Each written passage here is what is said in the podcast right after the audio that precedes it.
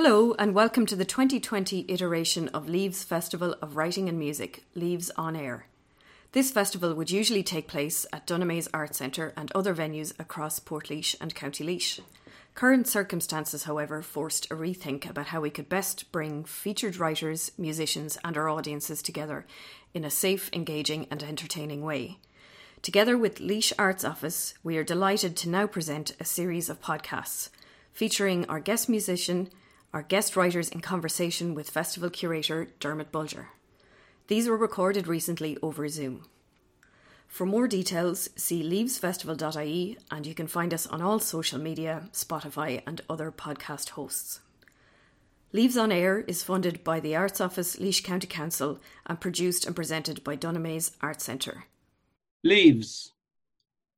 I try but fail to remember the name of the girl I met, only how the taste of cigarette smoke and lipstick on her lips as we kissed in a lane off Grafton Street more than justified my decision to miss the last bus and have to walk three moonlit miles, instincts alert to navigate certain corners where skinheads looked. I drop my tough man pretense and pause in my walk at the corner where Jamestown and Clune Road meet, recognizing this as the space where I'm finally safe.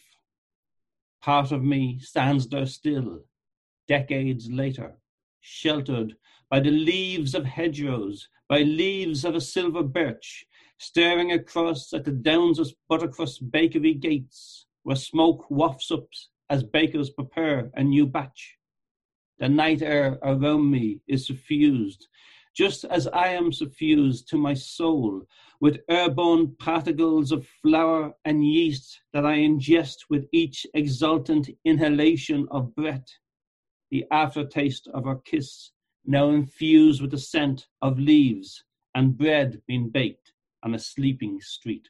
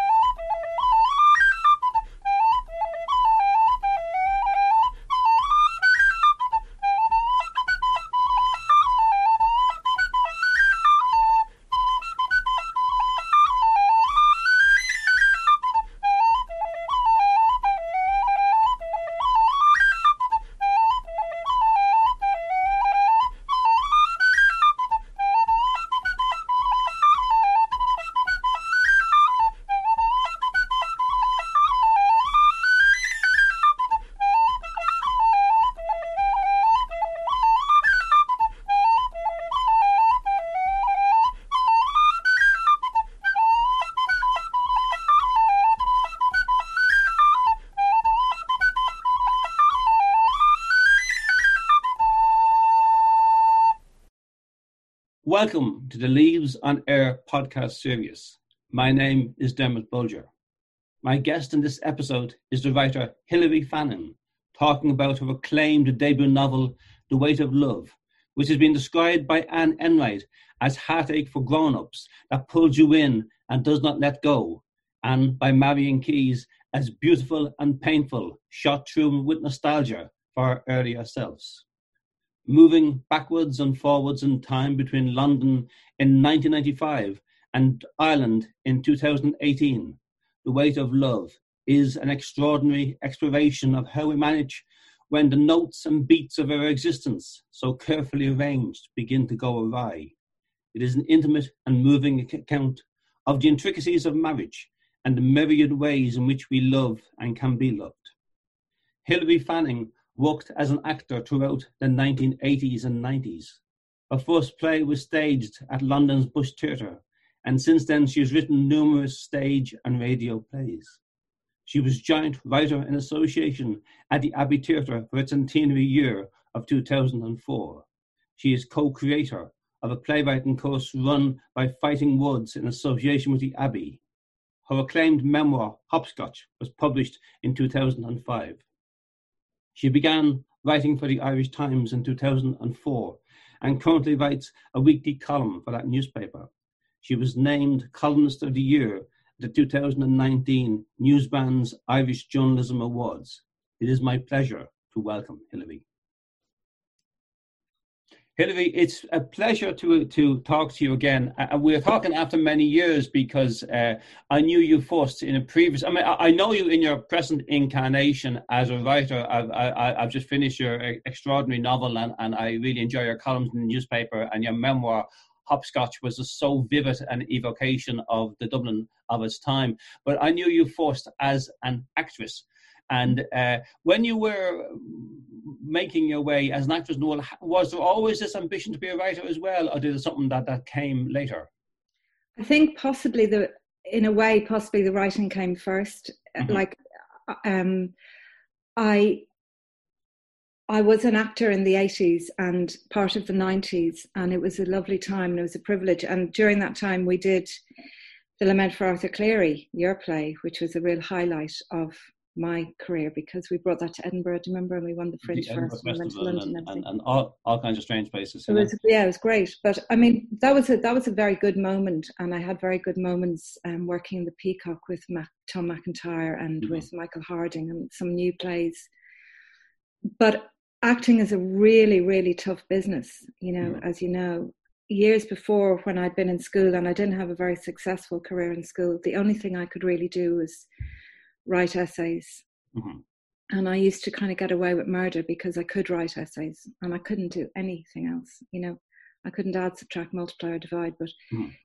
I used to get a bit of a um, bit of an easier ride because I could, or if something needed to be written, you know, like an intro for the school play or mm-hmm. something, you know, they'd and the first things you wrote were uh, plays, and your first play was was, was staged by, by the Bush Theatre in London, and you've been associated yeah. with, with the Abbey. Yeah. And uh, reading the book, I found it very fascinating because uh, some years ago I adapted Ulysses for the stage, and I found it was, it was really brought home to me the difference between a novel and uh, a play because a play has to be like a film has to be very very linear by its nature. It has to have a central focus. It has to be homed in on one character or two characters and their journey and it can't really uh, digress too much. Whereas uh, a novel like Ulysses is able to have, there has no minor characters, it goes in all directions.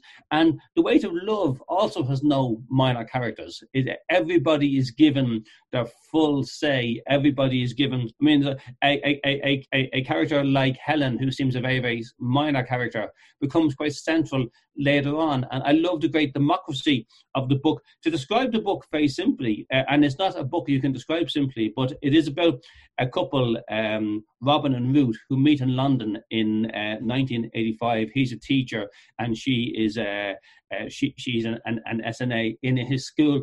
He's immediately attracted to her she is immediately attracted to his friend Joseph, who is an artist and a rather dangerous sort of soul and troubled soul. And uh, so the love is unrequited on her side. But uh, it, we switch forward 23 years, and now Robin and Ruth are married. They're living in in Dublin. They they have a, a child. Well, uh, she has a child with Joseph, and so Robin is like a surrogate father to Joseph, and uh, their lives, the uh, life really work, works out as planned. Noel, Noel Coward said that uh, living your life was like being asked to give a violin recital in public while learning how to play the violin. And so, in some ways, this is where they realize that they can't play the violin. And so, you actually have it is a book about love. It is a book about relationships, but it's also about how difficult and tawny relationships are. And, and how how did the book come about? Uh, how did you begin to find these characters and, and to go on such an extraordinary journey? Because the book expands out to bring in so many other smaller characters who become very central to it. Mm. Um, well, I think that, um, you know, I mentioned earlier that when I was an actor, I, I had the privilege of working, you know, with some playwrights who were developing their work in the on the rehearsal room floor. Like that was with you, that was with Tom MacIntyre and with Michael. And during that time, I became very interested in, I suppose, on in how story happened, how narrative happened, how story came about, and um, you know, after many years of column writing and playwriting, I had this sensation that I really wanted to grasp hold, hold of of something that I could really control. It's like as if I'd been driving a, a, riding a bicycle for ages and having a laugh, but I really want to get behind the wheel of the car and see what that felt like. You know what I mean? Mm-hmm. And so it was back to looking at all the kind of narrative structures that I'd been involved with in my life, especially as an actor. I had this it was only a sense in my heart or soul or whatever. And it is just that thing that you wake up one day and you're 50 something and you just say, Is this the shape of my life? Is this the shape of my story? And people make these awful assumptions that when you get a little bit older that you're kind of spent or you're done or you're you're in your box or you've been, you know, you've been packaged. And I don't believe that. And so I thought a lot about the past in London and I thought about now and I and then I started making like little flights back and forwards between the past and present mm-hmm. and writing little islands and then understanding begin to understand how to pull those islands together and make a bigger narrative. I, I remember going out to do um, to visit a book club, something I rarely do in mm. Kildare. In at the, at the time when the Celtic Tiger was collapsing, and suddenly loads of people were being were being forced to retire early or lose their pensions, and mm. suddenly people who were expecting to work till sixty five were retiring, teachers and guards and things at, at sort of uh, you know at, at, at 58, 59. I remember like meeting someone from the book club uh, two years later and saying, "How's the book club?" And I said, "Well, everybody divorced." and they all took early retirement yeah. and they all were suddenly at home with people whom they thought they knew but yeah. didn't know uh, on a 24 hour basis and that, that it was a catalyst to that and some is the catalyst for the um, the breakup, uh, it's not ever quite a breakup, uh, uh, the fracture in the relationship and the marriage of Robin and Ruth is the fact that, the, that her son Sid goes to um, Berlin to try and find himself. And, and, and there is that sense that very often that, that um, when you reach at the time, time of your life, you're so engrossed in other people, you're so engrossed in responsibilities of parenthood and everything else, and you don't really have time to be yourself. And then suddenly, when a child flies the nest or when you change jobs, suddenly you suddenly have to look in the mirror and say, "Well, who who am I?" Is, is that the yeah. the characters are at in the book? They absolutely are, and I mean, I think at one stage, um, Robin does literally look at himself in the mirror, and um, he's been he's been given a joint by that girl Celestine that he meets, and mm-hmm. they go to the chipper, and uh, he's a little bit stoned for the first time in about thirty years, and he looks at himself in the mirror and he sees the veins on the back of his legs with like a road map, you know, and he oh. He doesn't know where the map is going, and he's very kind of confused and. But I think I think that it is it is kind of set in train by by Sid going to Berlin. But basically, what ha- happens in the book, I think, is that you know neither of them really have relinquished the past. You know, mm-hmm. they met in in in very kind of ordinary circumstances we are often involved in love triangles you know you fancy someone and someone else doesn't fancy you and you know this or we we experience breakups that are very painful and you know the they are their past has run along quietly run alongside their their, their present mm-hmm. pretty much all the time and i suppose it's been kept embodied it's their past is embodied in sid mm-hmm. insofar as he is joseph's child and when he goes, you know, there is this kind of chasm that they're both looking into. Mm-hmm. And it is and it is that thing of who are we and how, how did we get to this point in our lives? I think it's an odd relationship because what actually happens, as, as I say, is, that uh, he's a teacher in London. She moves to London. She mm. does some work in his school. He's very protective of her. He immediately he introduces her to Joseph, or Joseph intrudes in their life. He knows he's lost her to Joseph. Uh, she becomes pregnant with Joseph. She goes back to Ireland. And, and he finds her. And so, in, very often in marriages and love stories, there is this point where there's an equal love but both, both parties feel an equal love for, for, for, for each other, and then maybe one begins to feel less love than the else. But mm. in always through the book, there's almost there's no point where they both have an equal need for each other. There is that sort of imbalance always in the relationship to the point where finally uh, he actually has an affair, and it's almost as if that that changes the dynamic as well for him because he he's out of the spell of that after after almost quarter of a century. Does that make sense? Yeah. Um, it made sense to me, and sometimes you know, and I I kind of thought the book was kind of quite light, you know, mm-hmm. comedy, and um, then sometimes you know people meet you and say, God, that's you know that it's a little bit bleak you know these people their relationships are a little bit bleak but i think they're just very very realistic you mm-hmm. know i mean we marry or we get together for all sorts of reasons. And you mentioned robin's protectiveness towards ruth which is absolutely key to how he is towards her. And her need for that protectiveness at some stage kind of pushes it the other way and they end up together. And they have what he describes as a courteous marriage.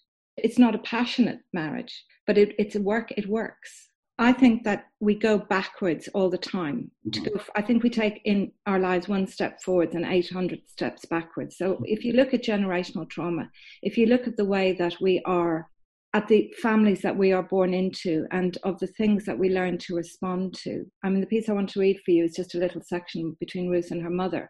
And, you know, her mother at the end of her life is beginning to kind of unravel herself and look at her own coldness. And mm. Ruth's father suffered from depression. And I mean, God, I'm making it sound like this most depressing book. And actually, there's kind of funny bits in it. So, what Ruth responds to maybe is not great warmth and, you know, crack and camaraderie. Ruth responds to something a lot stiller. Mm-hmm. She responds to, to, she's quite wary. She's quite a wary person Mm-hmm. And so it takes her a long time to come towards Robin. I, I but at the end, after his after he meets Celestine and he begins to recalibrate his life, mm-hmm. and she goes back to London and she mm-hmm. she looks at what her past really was. Mm-hmm. She meets the reality. She understands something really fundamental about Robin and about herself. It just takes her a really long time to get there. Do you, do you want to read the extract to give us just a flavour of, of, of, of, the writing? Yeah, I don't know if this is very typical of the book. Um, well, what's wonderful about the book is that there's nothing typical in the book because it comes from, it has so, so multifaceted and there's so many sort of uh, narratives going through it. So it actually, so it is, I, I love that the book is moving. It's very, very fluid in, in, in how it tells the story, you know? Thank you. Well, look, I tell you, this is um, basically Ruth has discovered, has found out about the affair that Robin is having with Celestine, and she decides to go home for a couple of days uh, to visit her mother, who lives outside of Dublin. and um, and when they arrive, when she arrives at her mother's house, she realizes that she's out of cigarettes. She's taken up smoking again, and so she brings her mother to a bar that she used to frequent when she was a girl in the town that Ruth used to frequent. Okay. So they go into the bar. The bar is called Patriot. Ruth took in the unfamiliar surroundings. The televisions and bar stools she remembered from her days hanging around this place were gone, and so too is the tincture of urine that used to snap at the mongrel air. Rows of optics hung jewel like behind the bar. The room was furnished with low couches and smoked glass tables. Synthetic music emanated from somewhere. Isn't this marvelous? Her mother said. I haven't been here since the night your father died. Her mother, who had become alarmingly perky since the decision to go back downtown had been made, took a seat while Ruth went to the bar, where she was served by a startlingly beautiful man. He gave her a token for the cigarette machine and said he'd bring the drinks to their table. Such lavish beauty for a drizzling Tuesday, Ruth thought, going out to the beer garden for a fag. Outside, there were fairy lights and overhead heaters and a trellis of plastic ivy where there used to be crates and barrels, and a floor mop in a filthy bucket so stiff with dirt it could have pirouetted the length of the town and back. Artem is getting married, Ruth's mother told her when she returned. Artem. Artem, the barman. He's from Latvia, a summer wedding. He's marrying his boyfriend. Well, I said, your boyfriend is one lucky man. Cheers, Ruth. Cheers. I would have liked to marry a woman. Would you? Ruth thought she was hearing things. Oh, not for the sex, although I suppose you never know until you try it, but for the companionship. My God, but your father could be very bleak sometimes. Oh, this is marvellous. It tastes like bitter lemon. I thought I ordered wine. You did. I told Artem I hadn't set foot inside this bar since the night your father died, and he said he had something special for us and that it was on the house. With the second Negronis, Ruth's mother was kicking down the doors to the past, and the past, the vulnerable sod, was crumbling. Your father put his foot down. No more babies, he said. I'm not having you in that state again. I thought you were the one who didn't want any more children. I never said that. Ruth had a headache.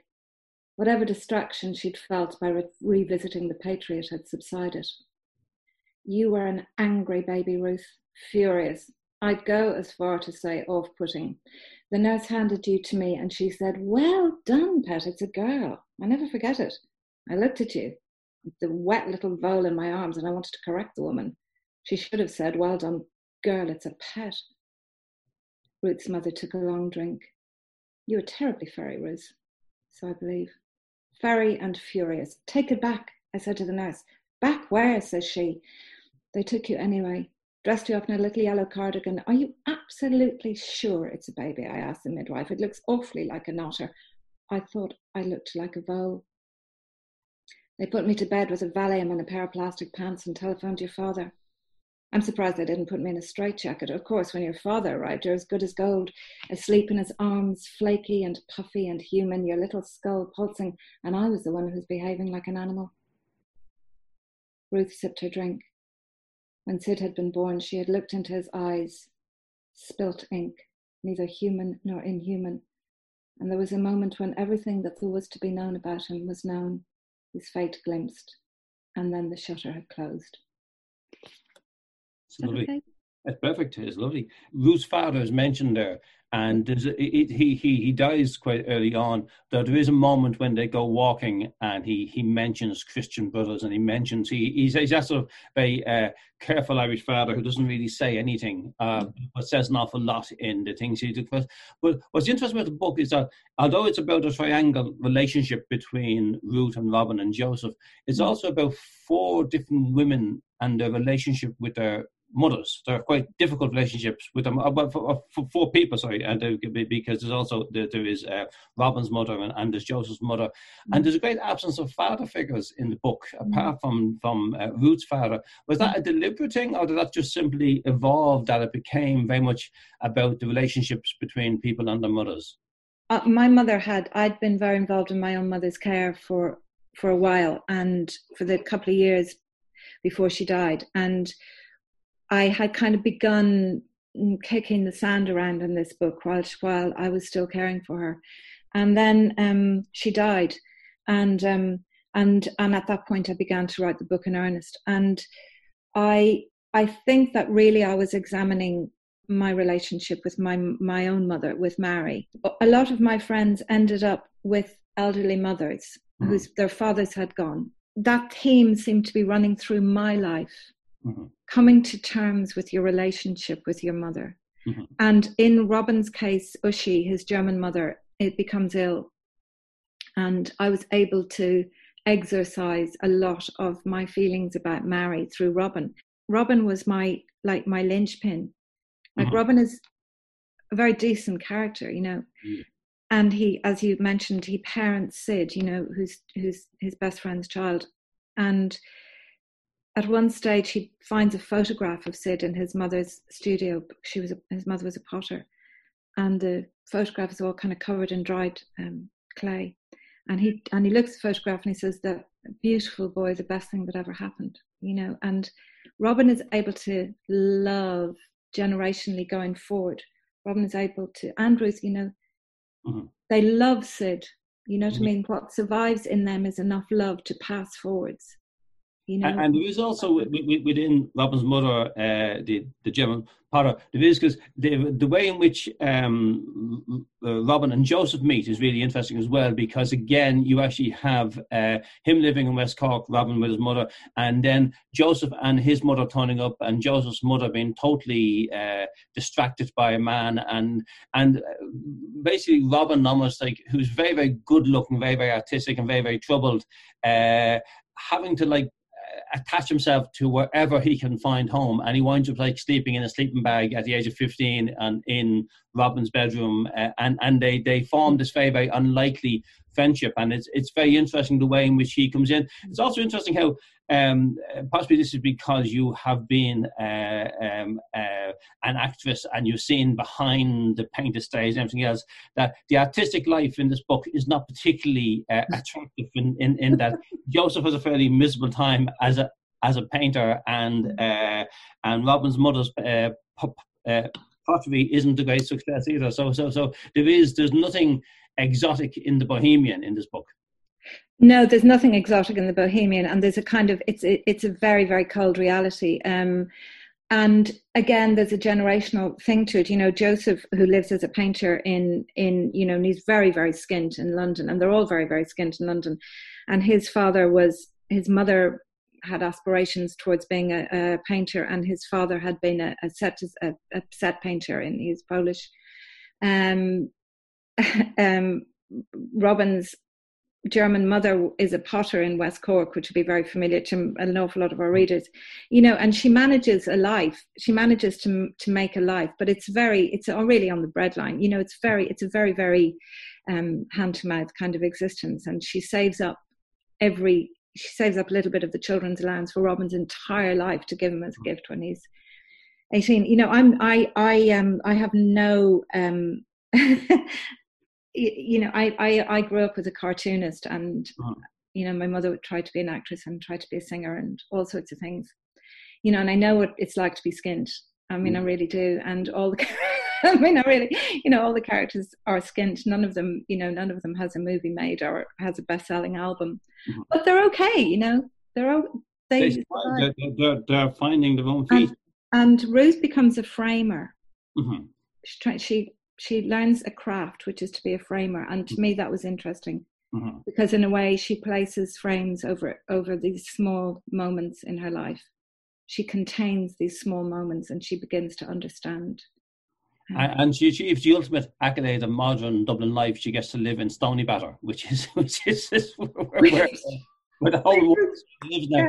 But there's there's two cities uh, described very vividly in this book, and there is the the Dublin of 2018, and there's the London of 1995. And as a, I always felt that you were in love with the London of 1995 with the smells and the yeah. sounds and the cafes and the old men in cafes and sort of the underground and everything else. But it, it's, it's, described so vividly that, that I really felt I was walking around in it. And, and it, I was wondering, is there one time of someone's life that remains more vivid than every other time. And and were you in London at that time? Yes, I think so. And it's funny because there's a word, and I I knew this word once, and I can't remember it, and I can't find it anywhere. And one day I'll find this word, and everything will make sense, right? And I don't know what the word is. Maybe somebody will know. Um, it's a word that describes when sensation and color are at their most vivid when you are kind of arrested. Yeah. You look at something that's really familiar to you and it becomes extraordinary. And it's probably just mania. Yeah. Do you know what I mean? Yeah, yeah, yeah, yeah. Um, but I had a moment I remember in the 90s, and it was earlier than 95 because I moved the time frame up in order to, you know, the way you have to make these things fit. But I remember walking through Chapel Market in North London, um, and I was probably in my mid 20s. It was around the time we were doing Lament for Arthur Cleary, and mm. having that sensation of the entire market almost almost reaching out of itself like that that whole world became so momentous to me uh-huh. and i think it might have been about freedom yeah. I think it might have been about breaking away from my own past and from a kind of sad love story I was involved in myself. And I think I've got a sensation of freedom, and I think it lodged somewhere in my brain. And uh, I love London. Do you think because you were in a foreign city, and is that what all those Irish people who go to London at that time are they all mm-hmm. like in some ways just trying to find a space to be themselves to escape from the the yeah. version of themselves that they had to be in their family life and look at how many people we knew dermot how many people who went to london and i mean i a lot of friends went um, friends of mine and they and without even realizing it maybe they were there because of their sexuality or maybe they were there because of their politics or maybe they were there because of of, of very kind of crushing parental relationships you know the the three nurses that um, mm-hmm. Ruth moves in with when she first moves to London, um, you know they are finding their way in this city as well, and mm-hmm. they are being the being people that they couldn't, you know, they're still very domestically kind of contained people, mm-hmm. but there's a wildness there, and there was a wildness to London in the early 90s that I experienced, certainly, you know, especially among Irish communities. And there was, you know, but that's that moment in your life where you see things where there's a kind of newness where you see mm. things that yeah. you glimpse something you glimpse possibility. Yeah. The pace of the book is extraordinary because it keeps moving it keeps changing the direction keeps changing as as people think about different parts of their life. And i sort of felt that would make a great natural film because it, it already had all the cutting done if that makes sense. Yeah yeah. And i think that's probably from you know i think that might be from from years and years of column writing. That might be from years of writing 760 word um, yeah. little kind of tiny little stories. So it's yeah. almost like writing flash fiction every week when you're writing a column. But i think that it's interesting because you know like you know from making plays that you have scenes you know what I mean? And, and as you know very well on the rehearsal room floor, those scenes, just like Claire is describing, mm-hmm. can be reordered. They can be they can be you know tossed around. And I think that that, that that's how the weight of love came came came out really. Mm-hmm. Um, and again some maybe it was also a fear of having written plays and written columns about what it would actually be like to try and wade your way through 80,000 words mm-hmm. you know which just feels like everest really so if you break them up like yeah. like you break it up i mm-hmm. think my head was naturally breaking it up and going mm-hmm.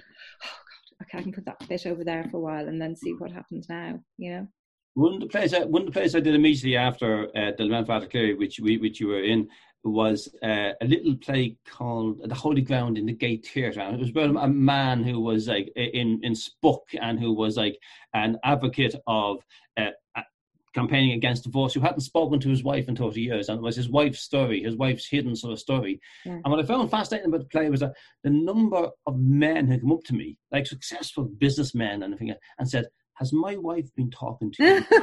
or the number of people who decided the play was about them. I get letters uh, uh, people I, I'd never met whatsoever. I mean, do do people sort of uh, have readers identified with this book and do they identify with certain characters? And and you have you got very odd feedback on the book? I I, I it's interesting. I think the a lot of the women who've read the book have come back to me and they identify with Ruth. And. Mm-hmm ostensibly ruth is chill it can be seen to be a little bit chilly and reticent like i have said earlier. And she kind of goes through her life m- maintaining a kind of um, quietness or anonymity behind the person that she puts forward. Mm-hmm. but you know in that you know but she's paddling really really fast. To keep going. Yeah. and she's paddling really really fast to manage her own past and to stay in the now. Mm-hmm. And an awful lot of women have identified that. Yeah, yeah, which, yeah. Which is which is not like saying, "Oh my God," you know. With Helen, it's different. You know, Helen goes to Weight Watchers. She wears a big yellow dress, and her mother tells her she looks like a field of buttercups. You know, like people can identify with that. Like, "Oh my God, I know it's like to be on a diet or whatever." But actually, what they're coming coming back to all the time is Ruth's is this kind of undertow of how we how we have how we are how we carry on our lives sometimes mm-hmm. despite an internal loss, sense of loss. Yeah. But it's so enormous. It's like a lake within us. Mhm. And and like I see this book as Ruth managing to navigate that Mhm. and come back to herself Mhm. after a long, long, long, long time. So did this book begin by being about Robin and becoming about Ruth for It you? in your- being about Ruth, right? Sat down to write it. Every time I tried to write anything about Ruth, I practically fell on the floor with exhaustion and boredom before I'd written a word. And Robin kept, Robin just in that very nice way he has, kept kind of tapping me on the shoulder and saying, It's fine, you can write about me. I don't mind. I'm absolutely fine with that. And so I'd write about Robin. And then I'd come back to it the next day and, and Ruth would still be, you know, upstairs, you know, not getting out of the wardrobe. And Robin would be there again going, It's absolutely fine. You can continue writing about me. No problem. And he was just a gorgeous person who kind of took me by the hand and brought me through the book, you know, and like I was following him. And then, God, now it's probably talking too much, but the at the near the end, um, Robin buys himself uh, some glasses, some new glasses, and uh, he's worried that they're a bit hip, you Mhm. know. And he gets his haircut and he buys himself a pair of glasses, and uh, and he's feeling kind of really good about himself. And I just felt like, um, but now he's not, he's no Egypt, Robin, you know what I mean, at all. And and he's a kind of sensitive man, he's an intelligent man. But I just felt by the end that I just owed, I had a great debt of gratitude towards him Mhm. because he stayed the course with me for the whole book, and I and I really, I really was grateful to him for that. You know. To, to explain to to uh, listeners who Helen is, she's one of the three nurses who uh, Ruth shares a flat with, uh, and she's and but she's the most settled in some ways in that she she winds up even when in London she's she's dating a guy from Dublin who comes back uh, and he sets up business and they live in Castle Castleknock and they have a nice big house and they have a fish pond and they and that house becomes like a, a sanctuary for Robin and then a sanctuary for Ruth.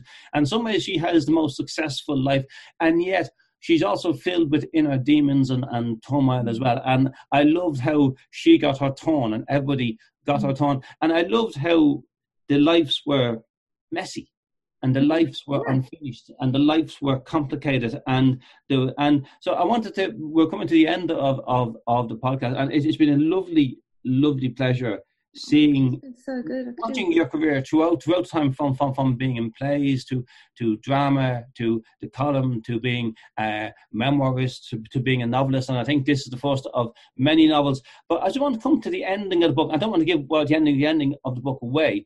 But I want to say it was important for you at the ending of the book had a certain ambiguity about it that there wasn't a neat ending because these are about very, very real people, very, very real lives. Mm-hmm. And the one thing that can be said with certainty about real life is that they're never neat.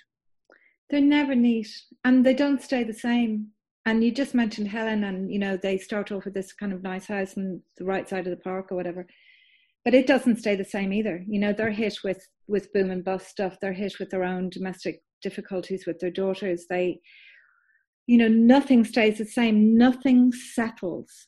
Mhm. and in the end there is an ambiguity there but but ruth has ruth knows the territory now she knows the end of one particular story Mhm. and robin has gained independence from ruth Mhm. and he has gained as often happens through the death of a parent Mhm. you know the the kind of corollary that next to the grief there is um there is some kind of freedom to to be somebody else. And so they're both standing on the cusp of change. Mhm. and that felt They're both, important. they're both equal in an odd way. they're equal. Yeah. they're equal. They are now equal. Like they are approaching each other as two adult people in their what their late 40s early 50s Mhm. and they're saying to one another well where do we go from here What what happens next, you know? Mhm. And I think that that is it is it is a, the perfect book to read during during a pandemic because you get totally lost in the book, you get lost in the characters, and you forget the world outside. And this is the Mhm. world outside we want to forget just now. So Hilary, I it's been a pleasure talking to you. I wish you every success with the book. And uh, I, I, think uh, Lenin had one objection to the Easter Rising. He said it was too short and only happened once. And those are my sole objections to, to your novel. So I hope that it doesn't happen just once. And I look forward to the next book. It's been a pleasure talking to you. Uh, the Weight of Love is, is, is, is published by Doubleday, and it, it's, a, it's a pleasure to read. Hilary, thank you for your time. Thank you for listening. For more, see leavesfestival.ie or dunamaise.ie. Leaves on Air is funded by the Arts Office, Laois County Council, and produced and presented by Dunamaise Arts Centre. We look forward to presenting further podcasts over the months ahead. Dunamaise on Air will showcase artists and performers we are sure you'll love to hear from and learn more about. See dunamaise.ie for details.